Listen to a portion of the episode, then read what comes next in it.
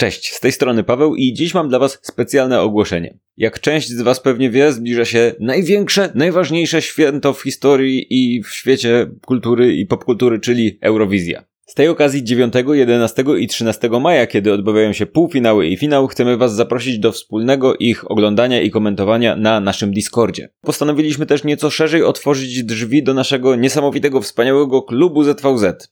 Dlatego od teraz dostęp do naszego Discorda będzie częścią najniższego progu na naszym Patronite, czyli 10 zł. W cenie połowy kraftowego piwa albo trzech tanich piw możecie dołączyć do naszej społeczności w tym serwisie i razem z nami przeżywać niesamowite emocje związane z Eurowizją. Ale nie tylko, bo jest tam też cała masa fajnych i sympatycznych osób. I regularnie zdarzają się nam tam interesujące dyskusje.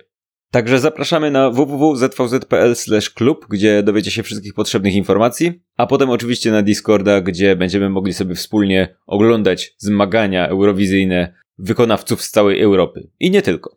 Tyle w kwestii ogłoszeń i zapraszam na odcinek.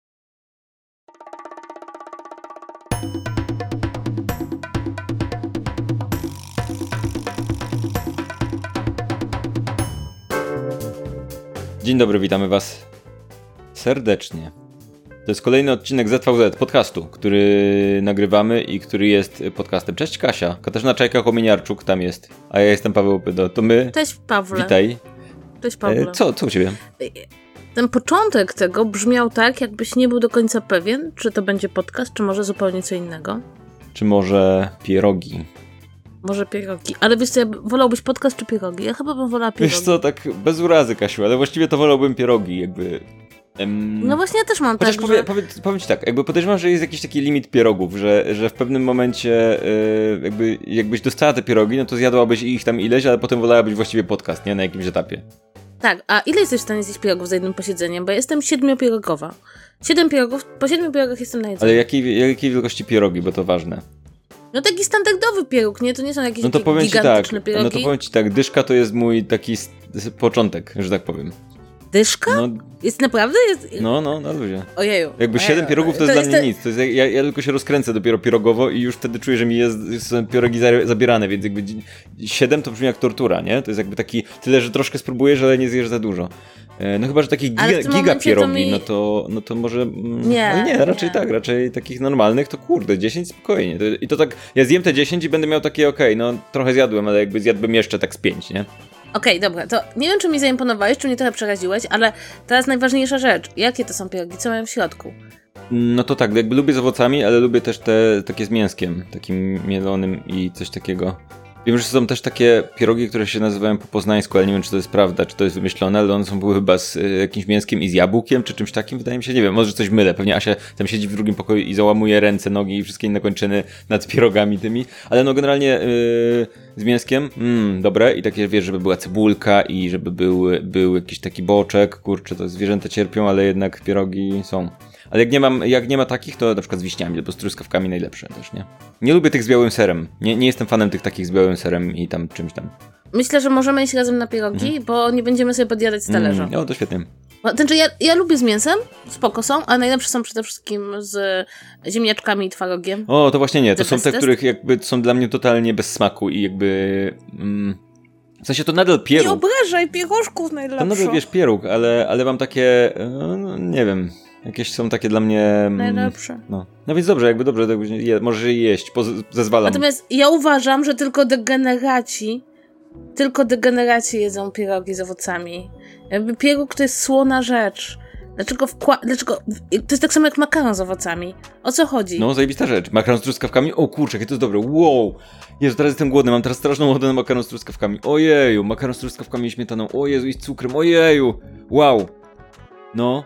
Boże, Jej, to jest tak dobre. Jakby Słuchaj, słuchaj. Święty, słony makaron. Wiesz co, wiesz, po, ko- kojarzysz tą taką, kojarzysz tą taką pastę o, o tym, że prymitywni ludzie nie rozumieją, połączeń, nie rozumieją połączeń słodko-słonych i to, to ty właśnie na tym etapie jesteś, wiesz, jakby, że kuch, cała zaawansowana kuchnia taka, wiesz, fancy, no to są połączenia słodko-słone, nie, między innymi, więc e, słodko-kwaśne i tak dalej, więc jakby, no, prości ludzie, tacy, no wiadomo, z ludu, Ja jestem ty. bardzo prosta. Jestem Tak, z ludu, tak, tak. y- Ja chciałabym powiedzieć, że pierogi z jagodami to jest chyba mój największy, mój nemezis. Zacytuję tą pastę, pewnie jak zobaczysz ananasa na pizzy, to drzesz ryja jak małpa w zoo, tak?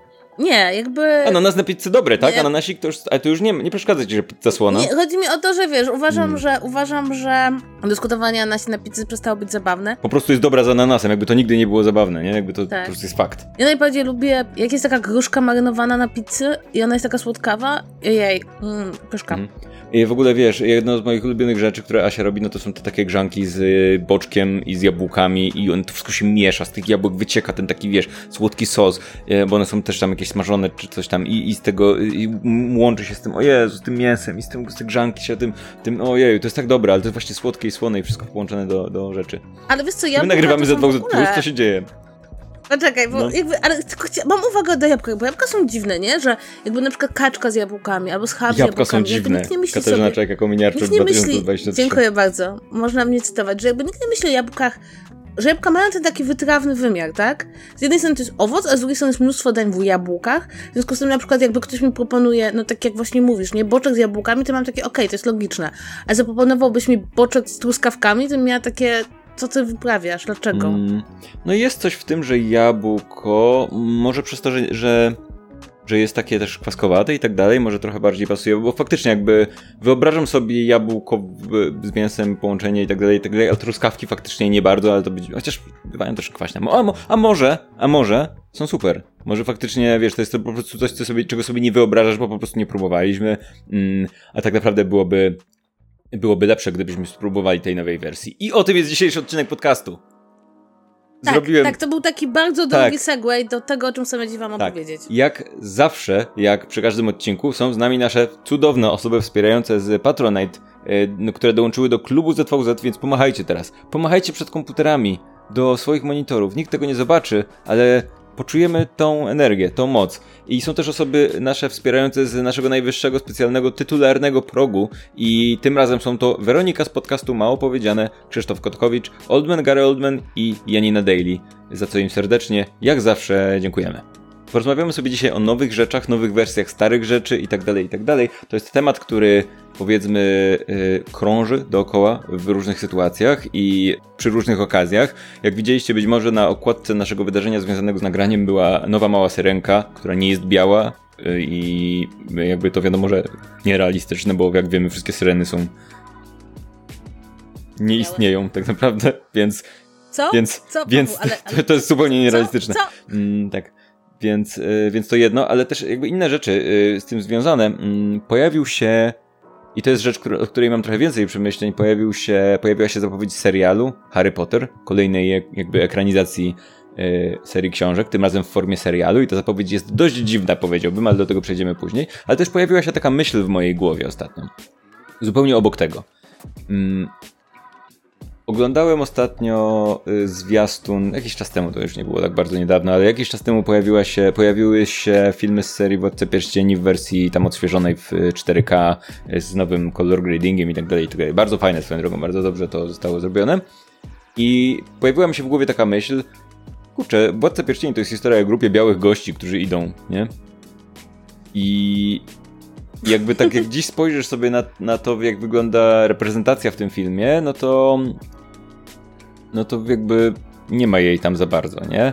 A jednocześnie mm, jednocześnie jest to adaptacja czegoś bardzo klasycznego, co y, takiego, takiego jak wiemy po serialu Pierścienie tam czegoś władzy, czegokolwiek, czegoś traktowanego z taką czcią jakby niesamowitą przez wiele osób.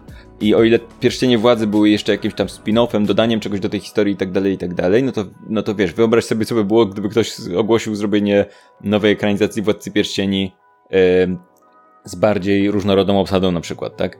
Yy, I, i zacząłem sobie myśleć, czy ja, jak ja bym sobie to wyobrażał, nie? W sensie, okej, okay, ja bym sobie to wyobrażał po prostu, ale, ale zacząłem mieć takie coś. E, po, po, pojawiło mi się w głowie takie wspomnienie, że jeszcze powiem w tym krótkim, przydługim wstępie.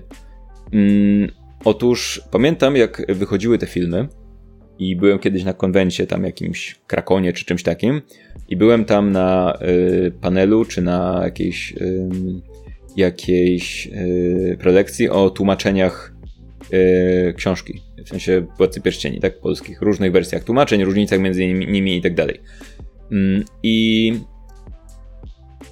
osoba, która prowadziła to, e, to spotkanie, już nie pamiętam zupełnie kto to był, ale wbiło mi się jakoś to w pamięć, że to było przed premierą, premierą pierwszej części filmu i, on, i ta osoba mówiła tam, co jakby nie mam pojęcia, czy było prawdą, zakładam, że nie, ale czy, czy być może było jakimś żartem, ale, ale brzmiało to jak taka, jak taka anegdotka, że, która niekoniecznie była kiedykolwiek zgodna z prawdą, ale była anegdotką, że trakcie preprodukcji filmu rozważono zmienienie sama na yy, dziewczynę.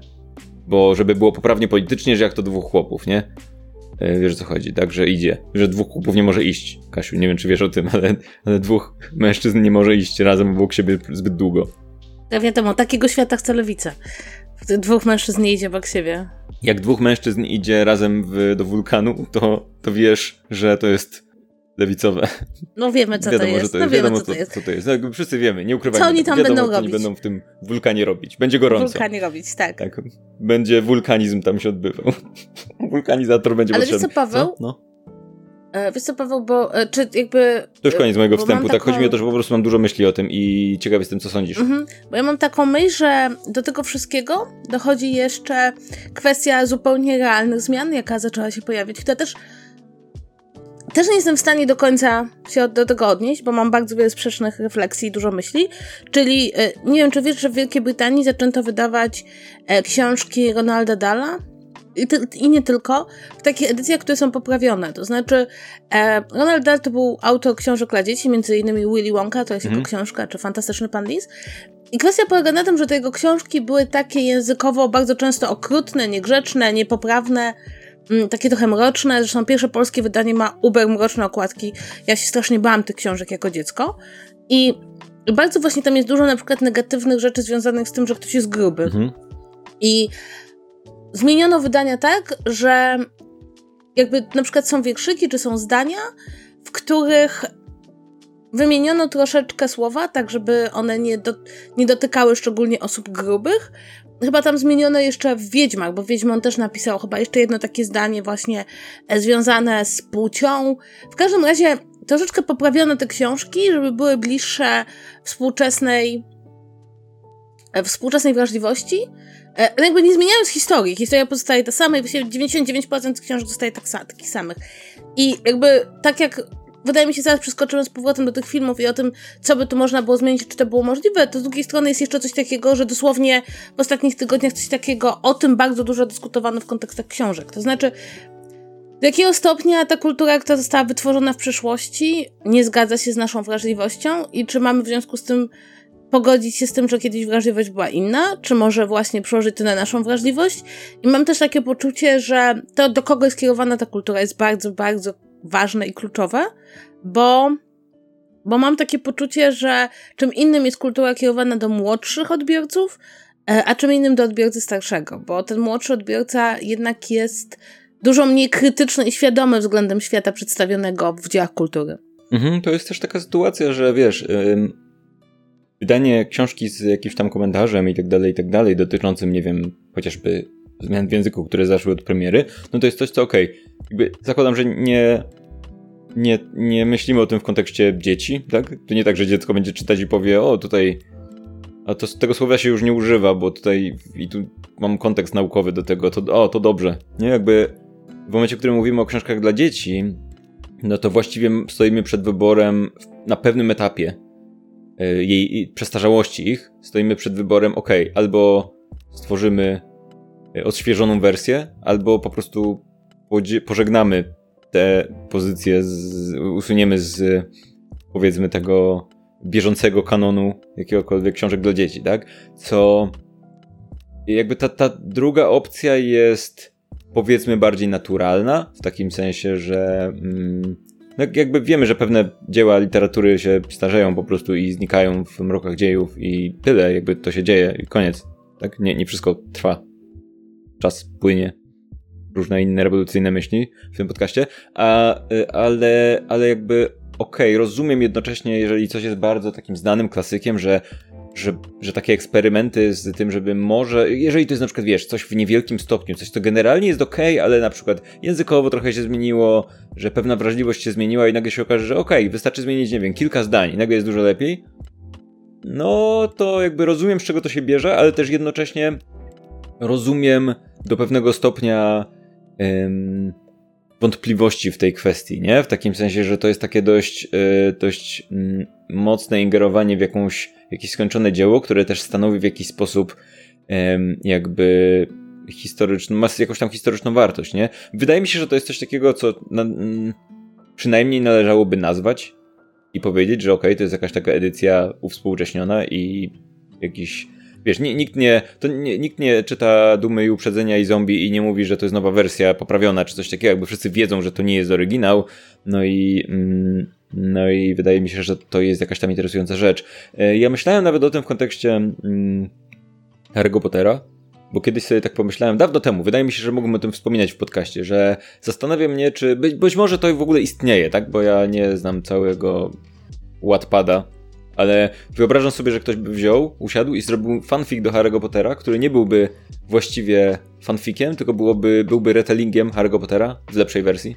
I tu na przykład yy, dla mnie yy, jakby po pierwsze usunąć te wszystkie problematyczne rzeczy, które tam są, ale też na przykład ja zawsze się zastanawiałem, dlaczego w Harry Potterze mamy postaci, które yy, wszystkie są w tym samym w, tej samym, w tym samym domu, w, tym, w tej książce, w momencie, w którym ewidentnie nie powinny być i e, i ta książka zamiast uczyć tego, że można się przyjaźnić i współpracować ze sobą ponad podziałami e, i nie mają znaczenia takie labele, no to mówi nie, nie, dobra, słuchajcie, no labele nie, mają, nie mają znaczenia, ale tych tych z piwnicy to nie lubimy, tych od węża.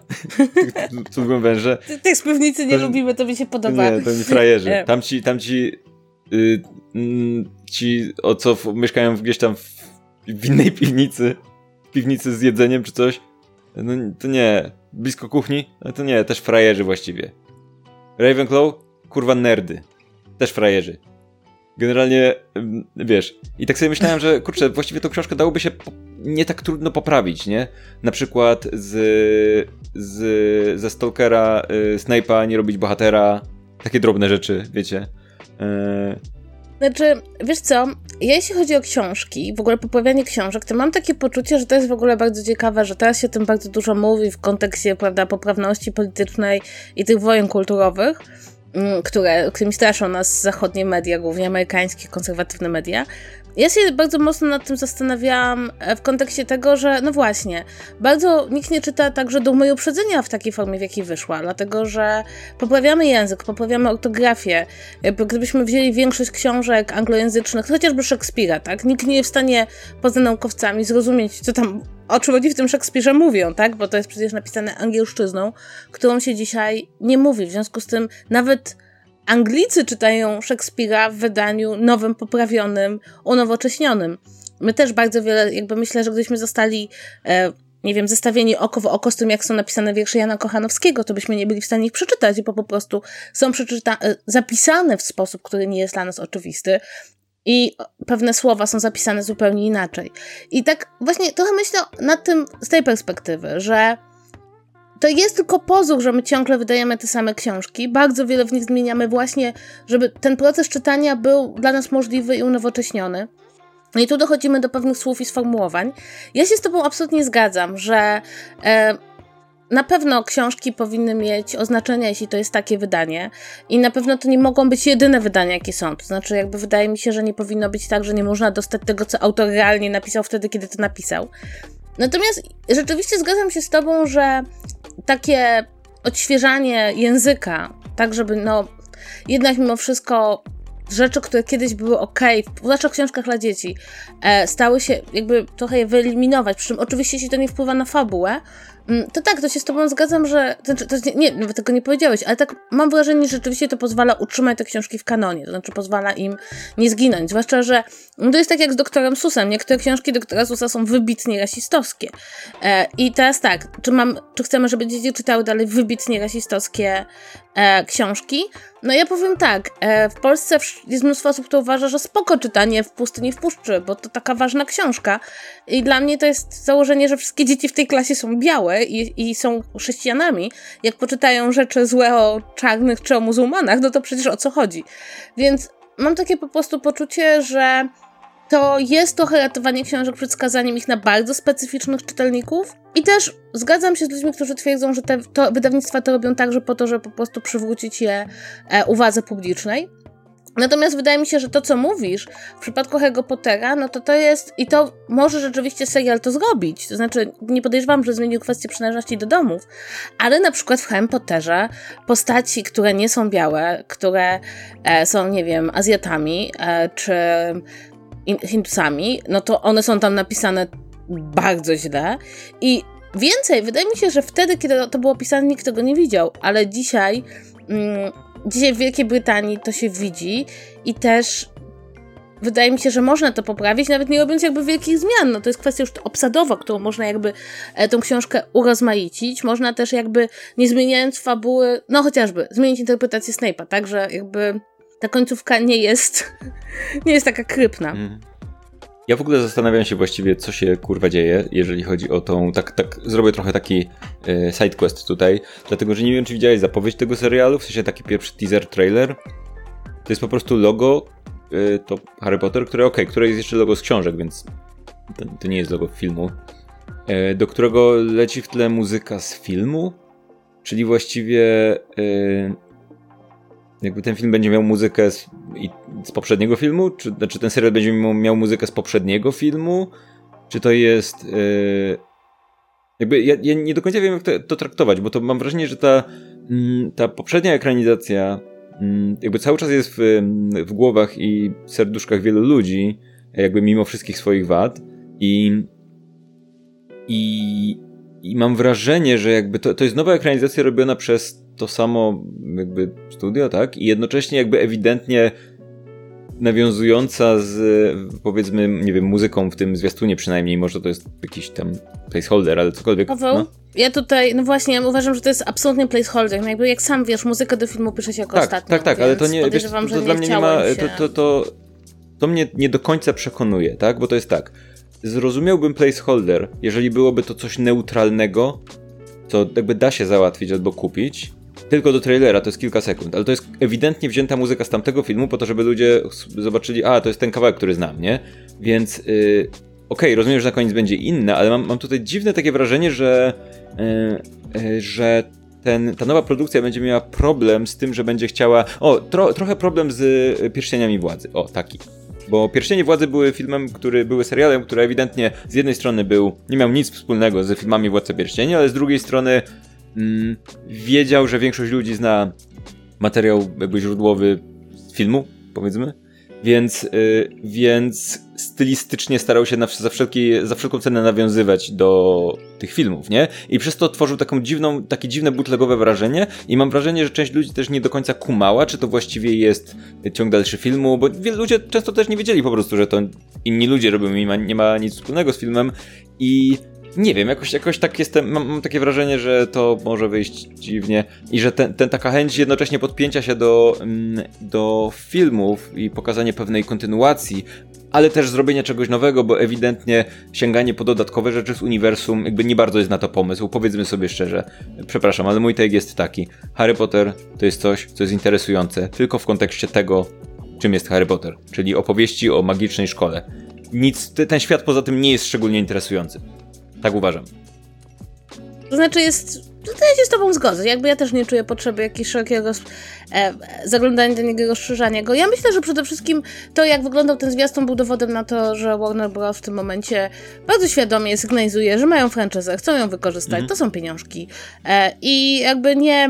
Bo wydaje mi się, że Amazon w przypadku e, Pieśni Władzy chciał, miał jakby takie myśli, że może jeśli wydadzą bardzo dużo pieniędzy, to zrewolucjonizują świat seriali, że to będzie coś więcej niż tylko serial.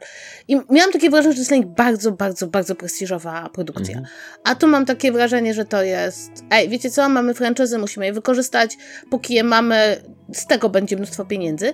Choć ja powiem szczerze, że mi się wydaje, tak zupełnie logicznie, że to jest bardzo dobry pomysł, bo nie da się ukryć, że jednym z największych problemów z filmową adaptacją Harry Pottera jest to, że ona nie ma czasu na wszystkie rzeczy, które nie są i tak skróconą akcją. Mhm. Czyli właśnie nie ma na, czasu na codzienność, nie ma czasu na, na to, co tam się dzieje w tej szkole. Niektóre z tych pomysłów są bardzo nietrafione, Rowling, jak na przykład kwestia skrzatów domowych, no tak. na, co nie zmienia faktu, że one tworzą jakąś taką szerszy krajobraz, w którym bohaterowie istnieją. I przyznam szczerze, że zwłaszcza jeśli mówimy o ekranizacji późniejszych tomów, no to serial jest bez porównania lepszym medium, żeby to zrobić. Po prostu tam się zmieści fabuła tego, co tam się działo. Ale jednocześnie zgadzam się z Tobą, i to jakby wracając do naszego tematu przewodniego, że to stawia e, twórców serialu przed, no właśnie, tymi kolejnymi wyzwaniami. To znaczy, ta książka z roku na rok ma coraz więcej wątków, których myśmy, jak ja je czytałam jako dziecko e, i młoda nastolatka, nie widzieli bardzo, bo nie były jakby to nie, nie, były bardzo zgrane z wrażliwością, ale wrażliwość się przesunęła i w żadnej, mam wrażenie, że w żadnym świecie wrażliwość się nie przesuwa tak szybko jak w świecie dzieci i nastolatków, ponieważ one jako, jako pierwsze adaptują to, że zmienia się obyczajowość, że zmienia się język, że w ogóle jakby inne rzeczy są ważne. No, jak ja patrzę na dzisiejsze nastolatki, to one mają kompletnie inną wrażliwość niż tą, którą ja miałam, jak byłam nastolatką i rzeczy, które dla nas wtedy były, no nie wiem, takie dziwne dopiero do odkrycia, które myśmy sami zresztą w ogóle odkrywali i stawali się wobec nich otwarci względem naszych rodziców czy starszego rodzeństwa, to dla tych nastolatków to jest zupełnie, zupełnie codzienne, tak? No ja pamiętam, że u mnie w szkole, jak wiedzieliśmy, że jedna z dziewczyn ma dziewczynę, to było po prostu niesamowite, że, że w ogóle ktoś taki jest obok nas. Dzisiaj młodzi ludzie jakby w ogóle mają to w kulturze, mają to na co dzień, coraz bardziej wiedzą, jak się zachować, mają słownik na opisanie tego świata. Dla nas to był po prostu jakiś kosmos, mhm. że, że, że, że w ogóle taką osobę znamy. E, więc, więc wiesz o co chodzi, że to są.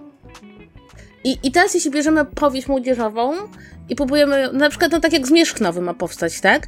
Mi się wydaje, że te współczesne nastolatki, chociażby przez to, że już Zmierzch był, to mają zupełnie inne podejście do tego, co jest sexy, co jest zgodą, co jest, e, co jest fajne. Do różnicy co, wieku na przykład. Tak, tak, więc, więc mam takie poczucie, że kurczę, to jest... I teraz co, poprawiać to? No, tylko, że zmierz jest nowiutki, tak? To już jest kwestia raczej, czy nie poprawiać i wtedy to jest naprawdę krypne.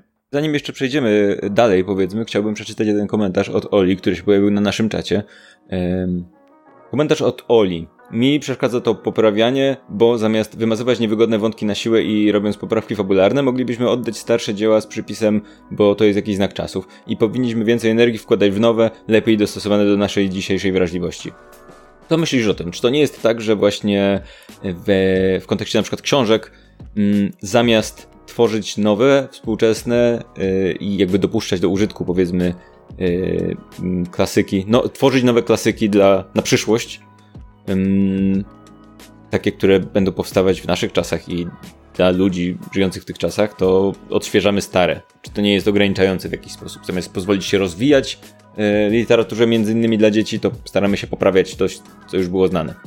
Tylko, żebyśmy jakby to się zrozumieli, bo ja na przykład uważam, że powieści Ronalda Dala są super, są fantastyczne. Nie o to są jest pytanie, Kasia, okej? Okay?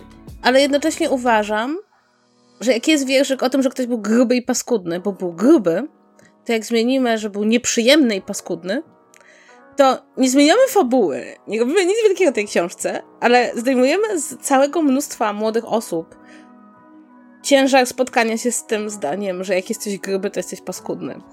I otwieramy tą literaturę, która jest fenomenalna. To jest jeden z najlepszych autorów dla dzieci, moim zdaniem. Jakąś grupę, którą on wykluczał, bo w ogóle jakby to nie był przyjemny człowiek, tak? Mhm. Świetnie pisał dla dzieci. I ja jestem absolutnie przeciwna zmianom w fabule. Uważam, że nie powinniśmy zmieniać fabuły książek. Jeżeli książki mają tak niedopuszczalną fabułę, że nie możemy ich podać dzieciom, to spoko. E, także przepis jest bardzo specyficzną rzeczą w książkach. Bardzo, nam się wydaje, że wszystko, do wszystkiego można dodać przepis. Do książek dla dzieci, których te dzieci czasem nie czytają same, przepis się słabo sprawdzi.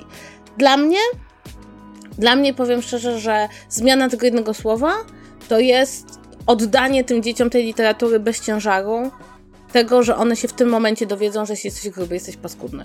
E, a literatura poza tym jest cudowna. Mm, nie, byłabym absolutnie przeciwna temu, żeby to było jedyne wydanie. I absolutnie byłabym przeciwna temu, żeby udawać, że w ogóle tego nie ma, żeby nie było zaznaczone, że jest to wersja poprawiona. Ale kiedy zdam sobie sprawę, jeśli, jeśli spojrzymy na to, ile w tej literaturze, dobrej literaturze dziecięcej, dziecięcej, bo nie mówię dla dorosłych. Dla dorosłych napierdalajmy przepisami, nawet dla starszych nastolatków. Ale ile w tej literaturze dziecięcej rzeczy, z którymi potem trzeba się borykać cały dzień, fu, cały dzień, całe życie, to myślę, że to nie jest bardzo mały koszt, tak naprawdę. I fajnie nam to jest sobie zracjonalizować jako dorosłemu czytelnikowi, ale, ale myślę, że jako czytelnikowi młodszemu to, to kształtuje obraz świata. Literatura bardzo mocno kształtuje nam obraz świata nie tylko tym, co mówi bezpośrednio, ale tym także, co mówi mnie bezpośrednio. E, tak samo każde medium, tak? Jakby mogły, mo, mogłyśmy jako młode kobiety oglądać mnóstwo e, filmów o tym, jakie, o wspaniałych bohaterkach, ale jeśli wszystkie je grały szczupłe kobiety, to wiedziałyśmy, że przygody w życiu przeżywają wyłącznie e, szczupłe kobiety. Więc więc myślę, że to tak wygląda, ale to nie jest taki mój pogląd, żebym się zabijała, że tak musi być. Tylko jestem w stanie zrozumieć, dlaczego tak może być. Mhm. Mm, dobra, w kwestii, e, w kwestii nowych ekranizacji starych rzeczy. Zastanawia mnie tutaj to, że mm, mamy tutaj do czynienia z taką sytuacją, w której jeżeli mówimy o Harry Potterze i jego nowej ekranizacji, to, to generalnie e, HBO i Warner obiecują, że ta nowa forma, serial, pozwoli na zmieszczenie po prostu większej liczby wątków, szczegółów i jakby oddanie fabuły tej historii w, w, w takim większym formacie, nie? Co oczywiście jakby, tak jak mówisz, jest faktem, przy tym jednocześnie no zakładam, że y, pewne rzeczy zostaną zmienione, tak jak mówiliśmy wcześniej. Chociażby to takie często karykaturalne albo bardzo takie stereotypowe przedstawienie postaci generalnie niebiałych, które często są takimi maksymalnymi tokenami. Ostatnio była mowa o tym, jak tam, y, jak przez internet przewaliły się cytaty z jednej z książek y, późniejszych J.K. Rowling, mm, w której się pojawiła postać z Polski, która była generalnie jakąś taką zlepką losowych skojarzeń. Ona się Laszinka jakaś czy coś tam, Laszinka, generalnie jakąś tam zlepkiem losowych skojarzeń y, i i rasistowskich stereotypów właściwie i no i jakby trochę jest tak, że w podobny sposób wiele postaci było yy, można było odbierać, co, co wiesz, to jest tak. Mam wrażenie, że to jest też coś, coś się zmieniło, tak? Pamiętasz, yy, wiesz, kurczę, te szkoły, które są w Harry Potterze, tak? Że jest jedna na całą Afrykę i jest w jaskini. Jakby, okej, okej, okay, Jay, i szkoła w zimnej Bułgarii. To jest mój ukochany wątek, że i to też w ekranizacji jest, że przyjeżdżają ci uczniowie z Bułgarii w jakichś czapach i długich e, ubraniach i masz takie, sekundkę, czy oni myślą, że w Bułgarii jest zimno? Mm. Czy oni spojrzeli na mapę? Jakby Bułgaria to jest ciepły kraj. I to też dla mnie było i takie spojrzę na mapę, co jest na wschodzie? Bułgaria, tam na pewno jest zimno, bo wiadomo, że w każdym kraju na wschodzie jest zimno. Mhm. Jakby to, że czy coś jest na północy, na południu, to nie ma znaczenia. Na wschodzie jest zawsze zimno. Tak, więc... Nie, więc to, to, e, to tego jest, no, jest takim przykładem, Cho nie? Że no, jakby no, Cho Chang to, jest... to podejrzewam, że trochę jak Lasinka nasza, nie? To jakby też, yy, no, ten sam vibe. Nerd, cały czas tylko chodzi na te lekcje i kuje, no wiadomo. Tak, a jestem sobie z drugiej strony w stanie wyobrazić, że jak ktoś by teraz wziął to i próbował to mm, jakby unowocześnić, tak? Sprawić, żeby chociażby ci uczniowie byli bardziej reprezentantami tego, reprezentantami tego jak wygląda współczesne społeczeństwo e, brytyjskie, które jest bardzo wielonarodowe i, mhm. i spoko, i to jest fajne. I próbował na przykład, nie wiem, dodać tam takie rzeczy, że no, jednak współcześni uczniowie nie byliby tylko w parach hetero, no, chociażby uznałby, próbowałby jakoś zaznaczyć w fabule, że Dumbledore jest gejem, chociaż nie wiem, jak to by zrobił w fabule, jakby, nie wiem, nosiłby, biorąc pod uwagę subtelność Rowling, to nie wiem, miałby szatę w cekiny, nie wiem, czy, czy, czy w tęczę. Chodziłby cały czas w takich strojach, jak wiesz, Benoit Blanc w e, tym... o mój Boże, jakby Tęczowy do... szalik, Słuchaj. pyza na naszym czacie, tak, tęczowy szalik totalnie przez cały czas. Daniel Craig w roli Dumbledora mm. z garderobą Benoit Blanca. Mm. I z akcentem. Mm. Wiesz co? Samuel L. Jackson mm. jako Dumbledore. I musiałby, tylko musiałby mówić cały czas Motherfucker! Potter, you motherfucker! Not you again! Jak to się zrobi, to przecież znowu będzie ta, że to jest taka wielka wojna kulturowa. Totalnie, to się wydarzy. Bo myślę, że oni nie pójdą w to, żeby zrobić ten serial taki super całkowicie biały. Yy, I myślę, że jednak. A, a wiesz, a ludzie będą. Ludzie będą oburzeni nawet do postaci, które nie były białe w książce, o to, że nie są białe w ekranizacji. Jakby ludzie są już na tym etapie nakręceni, więc wow. No, to znaczy, To jest w ogóle dla mnie olbrzymi problem, kiedy interpretowanie dzieł kultury, jakim zawsze jest ekranizacja, jakim zawsze jest adaptacja, wpisuje się w wojnę kulturową. Dlatego, że jakby dzieło kultury, które jest zamknięte tylko w tym, co chciał autor, jest dziełem niepełnym. Tak naprawdę dzieło kultury zawsze żyje poza swoim autorem, najlepiej. Jakby wydaje mi się, że nie wiem, no, wszyscy wiemy, że Szekspir pisał swoje sztuki na teatr, w którym nie było kobiet, tak? Nie było żadnej wybitnej aktorki szekspirowskiej, bo wtedy wszystkie role grali mężczyźni. I teraz wyobraźmy sobie, ile przez lat mieliśmy wybitnych Julii, wybitnych Kleopatr, wybitnych Ofelii, Gertrud na scenie. I tych wszystkich ról kobiecych by nie było, bo Szekspir tego nie napisał na kobiety. E, ile niesłychanie ciekawych interpretacji wyszło po drodze w przenoszeniu sztuk. No, Szekspir jest wybitnym przykładem. W przenoszeniu tych sztuk w inne realia, e, w inne kostiumy, w, w historii. E, jakby to żywotność Szekspira żyje w tym, jak często przez jego rzeczy próbujemy sobie opowiedzieć o rzeczach, które są dla nas ważne współcześnie.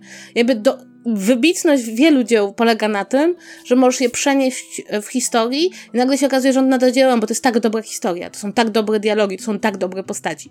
I tak naprawdę, kiedy zaczynamy mówić, nie, auto to tak napisał, to tak musi być, nie możecie, nie możecie nic z tym zrobić więcej, to w tym momencie trochę moim zdaniem grzebie się autora. I no, chociażby my bardzo oboje lubimy Jane Austen. Przecież ekranizacje Jane Austen tak naprawdę za każdym razem są trochę inne, są trochę czym innym, bywają o czym innym, są estetycznie inne. Gdybyśmy przyjęli, że ma być tak jak w książkach, to one stałyby się dla nas bardzo emocjonalne i odległe w pewnym momencie. Ale pozwoliliśmy im żyć, więc Mam takie wrażenie, że to jest, jest takie przerażające, kiedy nagle okazuje się, że kiedy chcesz tchnąć w życie w coś i tak naprawdę wydłużyć tego żywotność, to nagle stajesz się niewierny, e, niewierny kulturowo. Bo na przykład chociażby, prawda, Władca Pierścieni, wróćmy do niego na chwilę. Tak, Władca Pierścieni był dokładnie tym, czym jest, powiedzmy w pierwszej adaptacji, chociaż to też nie było nie do końca było to, co napisał. Pamiętam kontrowersję wokół, wiesz, zwiększenia roli Arweny, której w książce nie ma po prostu. Tak. Nie ma jej w książce, tak? Jest w przypisach. E, generalnie tam Glorfindel czy ktoś tam przyjeżdża po Frodo i no było, było oburzenie związane z tym generalnie, nie? Teraz wyobraźmy sobie, że bierzemy jakąś kompletnie inną obsadę, przerzucamy to w zupełnie inne czasy i nagle to może żyć zupełnie inaczej. E, jakby dzisiaj korzystamy z języka Tolkiena do opisania, nie wiem, konfliktu w Ukrainie, także między innymi dlatego, że czujemy, że ten opis świata wychodzi poza to, co on napisał i jest jakąś jakąś metaforą czegoś więcej. Jest tam coś więcej. I teraz wyobrażam sobie ekranizację, która się tego przekonania, że jest tam coś więcej trzyma i na przykład poprzez obsadę, poprzez to, gdzie jest kręcone, poprzez to, które wątki wybija na pierwszy plan, o których postaciach nam opowiada, zmienia kompletnie to, jak na to patrzymy i pokazuje, że ma to jeszcze inne wymiary. No chociażby, jeśli przyjrzymy się temu, jak to nakręcił Peter Jackson, to on postawił bardzo dużo większy nacisk na Aragorna, tak? Mhm. To jest historia w dużo stopniu o Aragornie. Tymczasem powieść Tolkiena jest opowieścią o Frodo. O tym człowieku, który nie chciał ratować tego świata, jakby nie był, nie był wybitny, nie był tym rycerzem, e, a jednak ten świat uratował, tak? No to jest ta myśl, że właśnie ktoś z takiego szaje może uratować całe Śródziemie. Więc dla mnie to jest tak, że pytanie, czy my to zmieniamy dlatego, że nie umiemy się spotkać oko w oko tym, co ktoś napisał, czy wręcz przeciwnie? Zmieniamy to dlatego, że gdzieś tam jest więcej. I ja cały czas powtarzam, póki nie palimy oryginału, póki zawsze jest możliwość powrotu do oryginału, bo przecież zarówno w tych książkach Dala nikt nie, nie, nie wyjął z półek bibliotecznych książek, które powstały wcześniej. Nikt nie, nie wiem, nie, nie, nie dopisywał do, do Szekspira, że wygląda jak e, Leonardo DiCaprio, ani nikt też jakby nie zabronił czytać Władcy Pieścieni. Póki mamy ten materiał źródłowy i możemy się cofnąć krok po kroku, no to nagle jakby to, to moim zdaniem mamy do tego prawo, bo kultura jednak żyje, się zmienia, przetwarza. Ja nie wiem, chociażby mhm. jak oglądałam Mahabharatę, w interpretacji Petera Brooka, gdzie, no nie wiem, grał Andrzej Seferin, nie wiem czy wiesz, e, to oczywiście to było kompletnie niepoprawne, e, jeśli chodzi o to, jak wyglądali bohaterowie, ale Boże, jakie to było dobre, jakie to było ciekawe, więc mam wrażenie, że przyzwyczailiśmy się do tego, że tak mogą pracować starsze dzieła kultury, a w przypadku nowszych jakby jesteśmy na to dużo bardziej zamknięci. Może wynika to z tego, że po prostu jakby już mamy niektórych rzeczy tyle reinterpretacji i, i ekranizacji, że zaczynamy się przyzwyczajać, że one są różne. Po raz kolejny Ola pisze, tylko gdzie jest granica między dodawaniem znaczenia nową interpretacją, rozszerzeniem, a narzucaniem nowej interpretacji, której autor zupełnie nie miał na myśli i nie chciał. E, słuchaj, każda ekranizacja czegokolwiek jest reinterpretacją tego czegoś. Jakby nie jesteś w stanie wziąć książki i zrobić z niej filmu w ten sposób, żeby jako twórca filmu nie dać jakiejś nowej interpretacji. Jakby musisz to przetworzyć jakoś. Ty decydujesz, co pokażesz konkretnie, na co położysz nacisk i tak dalej, i tak dalej. Nie da się. E, nie, nie ma jakiejś obiektywnej e, interpretacji dzieła, którą można przedstawić. Jakby każda, każda, wszystko, każda rzecz, która jest w trakcie przetworzenia, prze, przełożenia z pisanego języka na język filmu, jakby każda najdrobniejsza decyzja, sposób gry aktorskiej, casting, muzyka, która wpływa na to, jak odbierasz scenę. Jakby każda z tych rzeczy wpływa na to, jak to interpretujesz. To jest jakiś element tego, jak y, twórcy tego filmu podają ci to, co, co jakby sami stworzyli na bazie książki. I jest jeszcze mhm. jedna, jedna rzecz i to jest literaturoznawcy. Jeśli weźmiecie literaturoznawcę, ja niestety mieszkam z jednym, powiedzą wam, że autor nie ma nic do powiedzenia w sprawie interpretacji i recepcji swojego dzieła. Innymi słowy, jest takie założenie w teorii literaturoznawczej, że interpretacja autora tego, co napisał, jest tylko jedną z interpretacji. Nie jest główną, nie jest naczelną, nie jest ostateczną. Jeśli powiedzmy, przyjdzie ci Tolkien i powie: Nie napisałem książki o I wojnie światowej, napisałem książkę o magicznym świecie. To, że wy czytacie w tym odwołanie do I wojny światowej, to wam się tylko wydaje? Jest równorzędne z tym, jak przyjdzie ktoś i powie: To jest książka o I wojnie światowej. Tam są ide realne odwiązywanie do I wojny światowej, ja to widzę, widzę do lęku przed modernizacją. Innymi słowy, autor paradoksalnie nie ma ostatniego słowa w interpretacji swojej książki, swojego dzieła kultury. Więcej, nawet jeśli przyjmiemy interpretację kompletnie sprzeczną z jego intencjami, to one też mają prawo współistnieć niemalże na równi. To jest tak, że autor jest nie jest odpowiedzialny za recepcję. Recepcja nie jest własnością autora. Mhm autor pisze książkę, może wiedzieć, co chciał w niej napisać, ale to jak to ludzie interpretują, jak to odbierają, jak to podają dalej, nie jest jego własnością. E, to jest tak, że jakby w pewnym momencie, oczywiście dzisiaj w świecie praw autorskich i w świecie e, tego, jak autorzy mm, trzymają swoich praw i kontroli nad tym. Zbywa tak, że na przykład, no nie wiem, J.K. Rowling tak sprzedała prawa, że nic bez niej nie da się zrobić, ale z punktu widzenia literaturoznawczego, jeśli powiecie sobie, że interpretujecie w taki, a nie inny sposób e, daną książkę, to wasza interpretacja paradoksalnie jest traktowana na równi z interpretacją autora. Mhm. A nie, że on ma ostatnie słowo. I to, to jest dla mnie, kiedy Mateusz mi o tym powiedział, to było z jednej strony takie, co? A z drugiej strony, o kurde, to jest trochę prawda. E, I, I dzięki temu właśnie można, autor może powiedzieć, tego absolutnie nie ma w moim dziele, a czasem te rzeczy są. Czasem inna sprawa, że czasem autorzy nie wiedzą, co jest w ich książkach. Ja wiem, że to może zabrzmieć dziwnie, ale jest trochę tak, że bardzo dużo rzeczy dzieje się w literaturze, zwłaszcza trochę poza świadomością autora, bo na przykład pewne rzeczy uważa za oczywiste, pewne swoje przekonania względem życia, więc nie analizuje ich, a, a one w tej książce są. I w związku z tym one coś mówią o jego światopoglądzie, czego on nawet może nie widzieć. Mhm. To jest tak, że y, tak jak mówiłem, jakby nie ma, nie ma jednej jakiejś obiektywnej interpretacji y, rzeczy, dzieła jakiegoś, powiedzmy, literackiego, nawet jeżeli weźmiemy interpretację autora, no to ona też nie jest obiektywna w żaden sposób, tak? Okej, okay, jakby rozumiem, rozumiem, że jest taka percepcja, powiedzmy, o, że uważamy być może, że autor powinien mieć raczej rację, czy coś takiego w tej kwestii, no ale, e, ale no, rozumiem, że możemy o tym rozmawiać na takiej zasadzie, że jaka była intencja autora, no bo to nadal jest jego intencja, ma prawo do swojej intencji, ale czy ona jest w jakiś sposób nadrzędna wobec tego, jak ja interpretuję to dzieło? No właściwie nie, nie mogłaby być, nie? W sensie, jeżeli ja przeczytam dzieło i powiem, okej, okay, to do mnie przemawia w taki i taki sposób i uważam, że jest o tym i o tym i w jakiś sposób odnoszę do, do swoich doświadczeń, do innych rzeczy, które znam, jakby do całego kontekstu, no to ktoś mi potem powie, ok, ale to nie, nie, nie to autor yy, chciał, no to ja powiem, no okay, no jakby okej, okay, że nie chciał, ale to, to nie sprawia, że ja tego nie czuję, nie?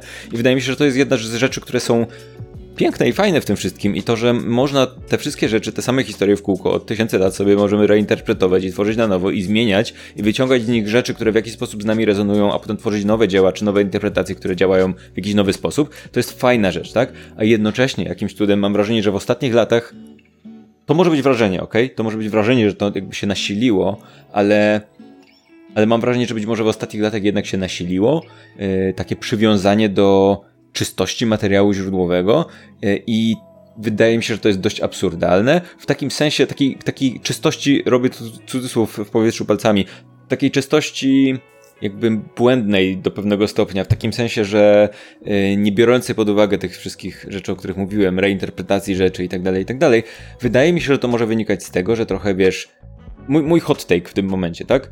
Wiemy o tym, że trochę jakby subkultura czy kultura nerdowska, geekowska rośnie w ostatnich latach, tak? I generalnie y, wielkie franczyzy, y, jakieś takie y, światy, które o których dużo można wiedzieć, dużo można się dowiedzieć dzięki, e, dzięki nie wiem, wszelkiego rodzaju wiki, gwiezdnowojenno, Władco Pierścienia jakimś tam.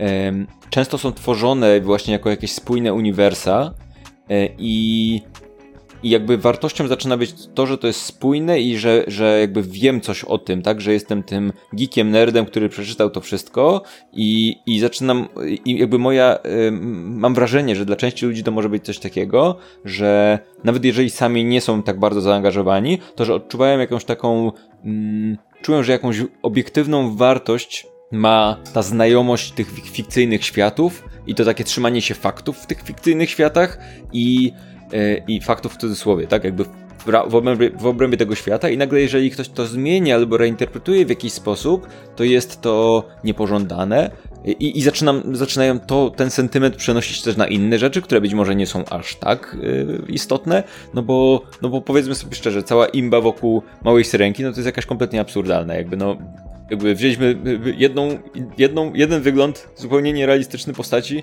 że tam ruda, biała, yy, biała skóra, brak żeber i teraz oczekujemy, że ona będzie taka sama w tej innej zupełnie interpretacji i to w sensie ktoś, nie my oczekujemy, my nie, my jajka się nie. Ale są tacy ludzie, którzy tak robią, to jest jakiś kompletny absurd, nie? Jakby z jakiegoś powodu ci ludzie widzą w tym wartość, że to jakby sam fakt, że to będzie takie samo, staje się wartością. Tymczasem wydaje mi się, że powinno być zupełnie odwrotnie, tak? To, że jakby jedyną wartością, którą może nam dać na przykład filmowa wersja Małej Syrenki, to jest właśnie to, co się zmieni, to, co będzie nowe. Jakby po co, po co nam drugi raz to samo, nie? Znaczy, ja mam takie też poczucie, że no nie da się o tym mówić bez mm, elementu polityczno-społecznego, dlatego że bardzo wiele z tych, no chociażby Mała Syrenka jest doskonałym przykładem.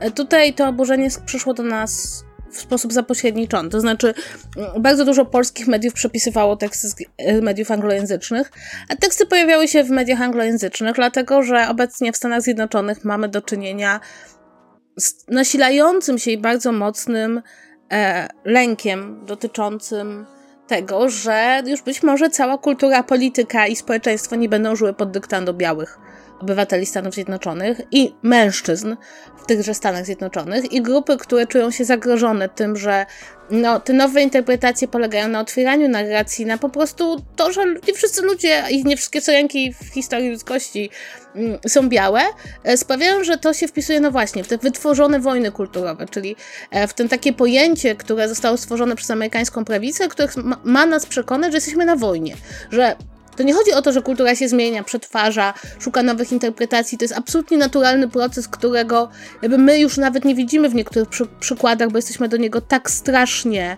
mm, tak strasznie przywiązani. Tylko, tylko, że po prostu to jest kwestia polityczna, że ktoś próbuje nie wiem, wy, wyrzucić z narracji białych ludzi i udawać, że ich nie ma. I to sprawia, że kultura zostaje wpisana w politykę, w jakieś ludzkie lęki i coś, co jest w kulturze absolutnie naturalne. Czyli no właśnie to, o czym ty powiedziałeś, Paweł, tak? Że nie jest tak, że zawsze będzie tak samo, że są interpretacje, że nie ma sensu opowiadać sobie tych historii non-stop, że przecież ta mała syrenka jest tak naprawdę przetworzeniem przetworzenia, bo uwaga, uwaga, ta mała syrenka, którą napisał Andersen wtedy, kiedy ją napisał, była dostosowana do zupełnie innej no, wrażliwości, prawda? To, że bohaterka poświęca się dla tego ukochanego, że tak strasznie ją boli jak chodzi, że zamienia się pod koniec morską pianę, że nie ma happy endu. No w latach 90. już mieliśmy inną wrażliwość, tak? W związku z tym opowieść została zmieniona, dodano happy end, trochę to przełożono. Ta nowa opowieść nie będzie taka jak w latach 90., nie tylko ze względu na zmianę koloru skóry bohaterki, ale też dlatego, że tak się zmieniły nasze podejście do kwestii damsko-męskich, że dzisiaj wizja, że bohaterka poświęci się do tego stopnia dla miłości mężczyzny, no wydaje nam się, no taka trochę powiedziałabym, niekoniecznie tym, co chcemy pokazywać e, małym dziewczynkom. W związku z tym, tak naprawdę nachodzą tutaj, to jest część bardzo płynnych przemian, które zachodzą w kulturze w odniesieniu do tej opowieści. Ale jeśli wpiszemy to w spór polityczny, to kończy się to na tym. Demokraci nienawidzą białych ludzi, głosuj na Donalda Trumpa. I tak naprawdę, ja wiem, że to może brzmieć Jest rudy, jak ale jeśli... mała syrenka w animacji. Jest bardziej podobny do małej syrenki w animacji niż mm, mała syrenka w nowym filmie. Hmm? O mój Boże, to jest tak piękne. Czyli innymi słowy, e, jeśli na to spojrzymy, no to zobaczymy po prostu, że tak naprawdę ten spór nigdy nie był małą syrenkę i bardzo wiele sporów, w których my bierzemy udział e, w internecie, e, dotyczących kultury, nie są o kulturze, tylko są o tym, jak ktoś próbuje wykorzystać kulturę i naturalne zjawiska, które w kulturze występują do, no właśnie, wywołania jakiejś paniki, prawda, że to już nic nie będzie można napisać, nic nie będzie można pokazać, wszystkie syrenki będą czarne.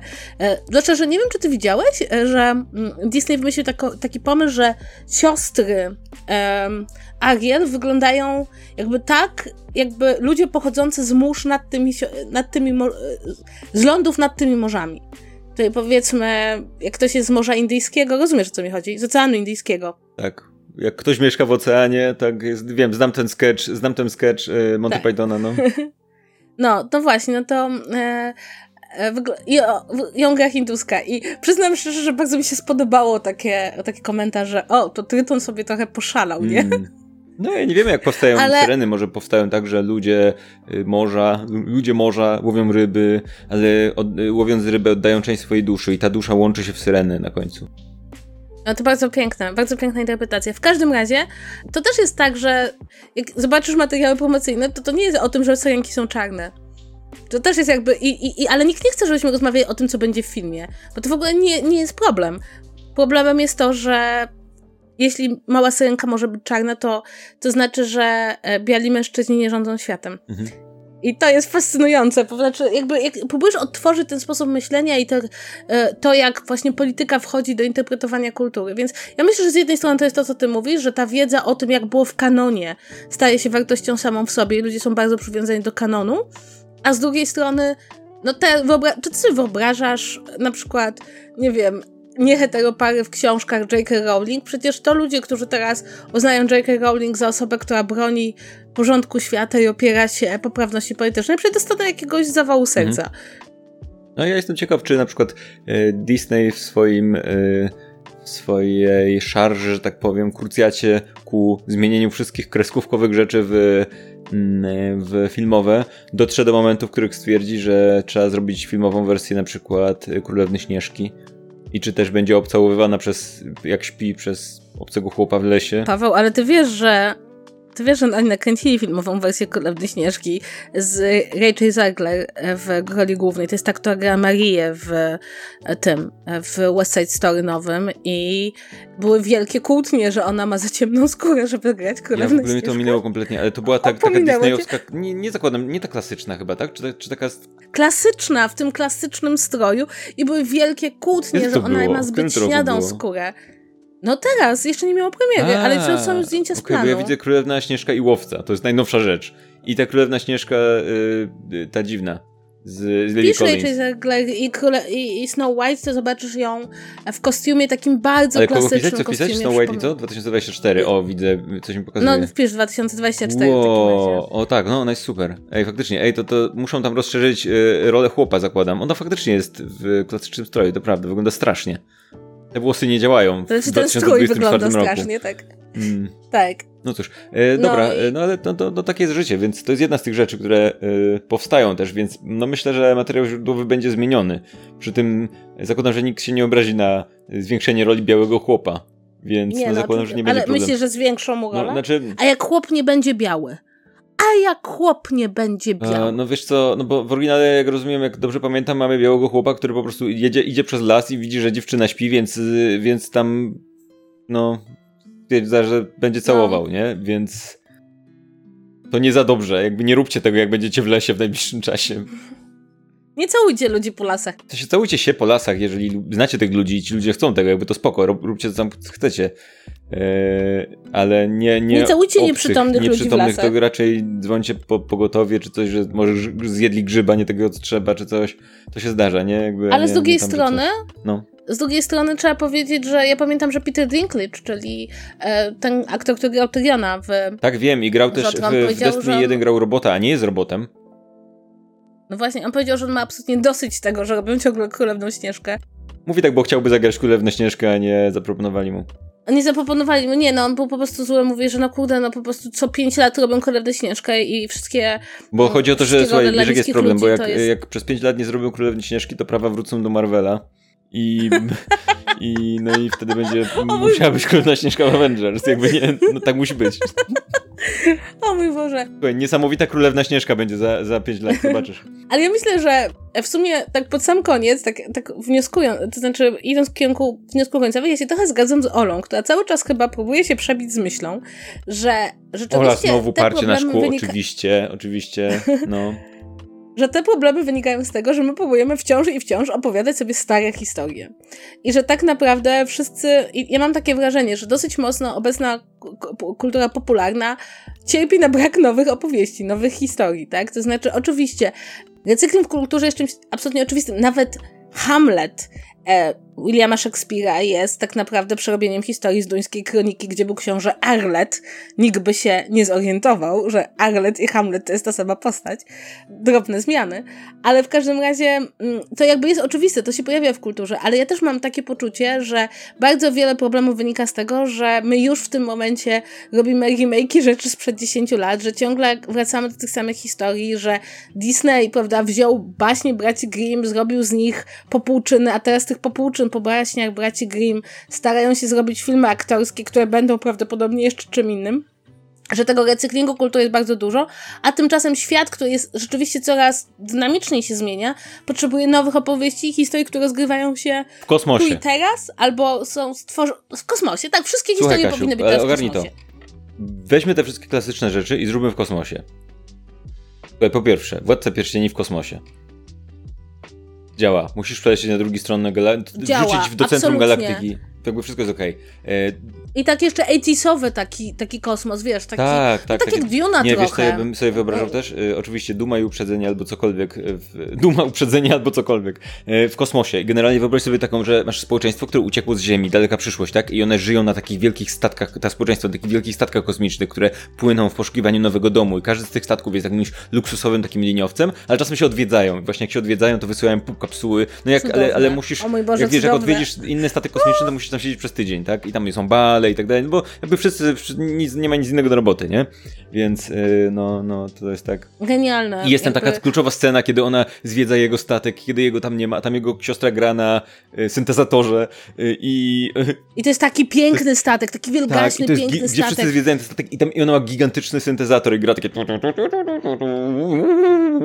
I coś tam, i to się wszystko dzieje, nie? No. Fantastyczne, tak. fantastyczne. E, no i jakby jest dziedziczenie statków, bo oni już tak dawno tak dawno wylecieli z Ziemi, że są kolejne tak, pokolenia. O, no to byłoby tylko... super. Generalnie żyją jako flota, o. no to byłoby ekstra. I, e, i, i, więc, więc jakby wydaje mi się, że wszystko wszystko można tak powoli przenosić do tego kosmosu. E, coś tam, jakby no. szekspirowskie rzeczy w kosmosie, też sobie to totalnie wyobrażam. Spoko, jakby Duna. Słuchaj, Duna to są no, szekspirowskie no, rzeczy w kosmosie. Tak. No więc, więc jakby te wszystkie, słuchaj, Harry Potter w kosmosie. Może być też. No spoko. Nadal spoko. w jakiś tam sposób działa, nie? Y, wydaje mi się, że generalnie przenoszenie rzeczy w kosmos, a, a jest spoko. Zmierz w kosmosie? Zmierz w kosmosie. A. A. Kurde, mm, Wiesz, kurde, trafiliśmy. Zmierz w kosmosie, nie, bo nie wiem, jak to działa słońce tutaj, jakby jest dość daleko, nie? Jak, w sensie, czy gwiazdy też działają jako słońce? No chyba nie, bo po nocy nie ma problemu. E, ale e, chociaż właściwie wiesz, księżyc pije, e, jakby świeci światłem odbitym od Ziemi, ale ziem, a Ziemia od słońca, więc więc właściwie to, to nadal jest światło słoneczne, nie? więc powinny, najważniejsze. W każdym razie, słuchajcie, e, więc, więc to jest pomysł na, na przyszłość najbliższy. Robimy to wszystko właśnie. Mm. Kosmosie. Tak, w kosmosie. Słuchajcie, yy, będziemy już kończyć. Jest już prawie godzina na liczniku, a wy jesteście tutaj z nami. Osoby, których komentarze czytaliśmy, ale też te osoby, których nie przeczytaliśmy i też te komentarze były. Dyskusja trwa. To jest bardzo interesujące i bardzo ciekawe i super, że jesteście tutaj i nas trochę prowadzicie yy, dzięki temu, że jesteście na czacie w ramach klubu ZVZ, naszego wyjątkowego, yy, wyjątkowej inicjatywy, w ramach której możecie być tutaj z nami i słuchać tych nagrań na żywo, uczestniczyć w nich, dołączać do nich i tak dalej, i tak. I mamy też specjalne takie osoby, które nas wspierają wyjątkowo, nasze osoby wspierające tytularne. I w tym tygodniu są to Weronika z podcastu Mało Powiedziane, Krzysztof Kotkowicz, Oldman, Gary Oldman i Janina Daily, którym serdecznie dziękujemy. I teraz tak, możecie do nas pisać, jak zawsze, e, na kontakt małpa.zvz.pl, tam są, to jest mail, wpisujecie to w okienko i leci do nas wirtualny list i, e, i to jest e, ekstra. W kosmosie. Tak, I, bo my jesteśmy w tym kosmosie tak naprawdę. Ej, wyobraź sobie, jakbyśmy prowadzili podcast o kosmosie? Albo w taki, w taki że że wymyślamy wszystko, że to nie jest prawda, nie? Że mówimy, że lecimy przez kosmos i że co tam w tym tygodniu w kosmosie cotygodniowe doniesienia z kosmosu, prosto z kosmosu. Nikt tak nie robi, nikt nie ma podcastu w kosmosie, ani o kosmosie. Podcasty o kosmosie nie istnieją, nie? Nie ma, nikt nie robi. Zwłaszcza, że my się nie znamy na kosmosie. tak, tak, ale opowiadasz, że tak jakby, no, lecimy przez kosmos. Ale to nie jest problem. Trzeci rok, kiedy problem. lecimy przez kosmos. Tam coś się dzisiaj zdarzyło. Ale to byłby, yy, kurczę, ja jestem tak pod, pod, podekscytowany tym pomysłem yy, Jane Austen w kosmosie, w kosmosie, Że, że kurczę, to jest genialne. Jak skończymy nagrywać, to słuchaj, robimy zrąb scenariusza i po prostu piszemy to i jakby jedziemy do Hollywood, mhm. Paweł. Jedziemy do tak, Hollywood. Tak, tak. Jakby nie, nawet nie, nie jedziemy. Dzwońcie. Dzwońcie do nas. James Gunn, dzwoń. I tam ci wszyscy inni ludzie. D David Zostaw, czy jak się tam tak. nazywa ten y, typ, który usuwa rzeczy. Zaslaw. Zaslaw. A, to, a bo tak się wiesz, że chodzi o to, że jak, jak znikają rzeczy z HBO, to mówisz David Zostaw. Nie? To jest...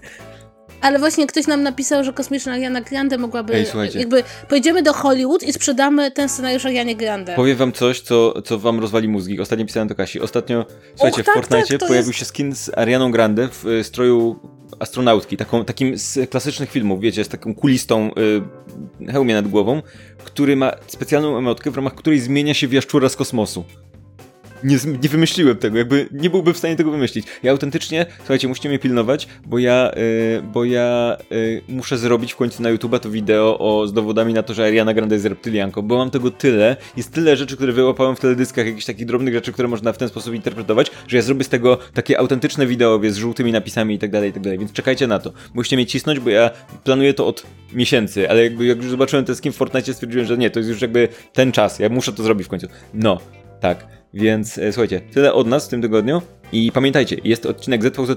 W momencie, w którym tego słuchacie, to ten odcinek prawdopodobnie już jest na naszym Patronite, więc zajrzyjcie na zvz.pl klub, gdzie dostaniecie wszystkie informacje o, o tym. Ja wiem, że to są bardzo fajne odcinki bardzo fajnego podcastu, bo ja uważam, że za mało osób słucha naszego cudownego ZVZ+, który jest naprawdę super. Tak, tak. Słuchajcie, to jest tak, tak, ten początek tutaj w tym odcinku, kiedy mówiliśmy o jakichś obłąkanych losowych rzeczach, to mniej więcej to jest ZVZ+, tylko cały czas. Więc, yy, więc jak chcecie tego więcej, co było na początku tutaj, to pójdźcie potem tam. I tyle od nas w tym tygodniu. Trzymajcie się. Pa, pa. Pa, pa.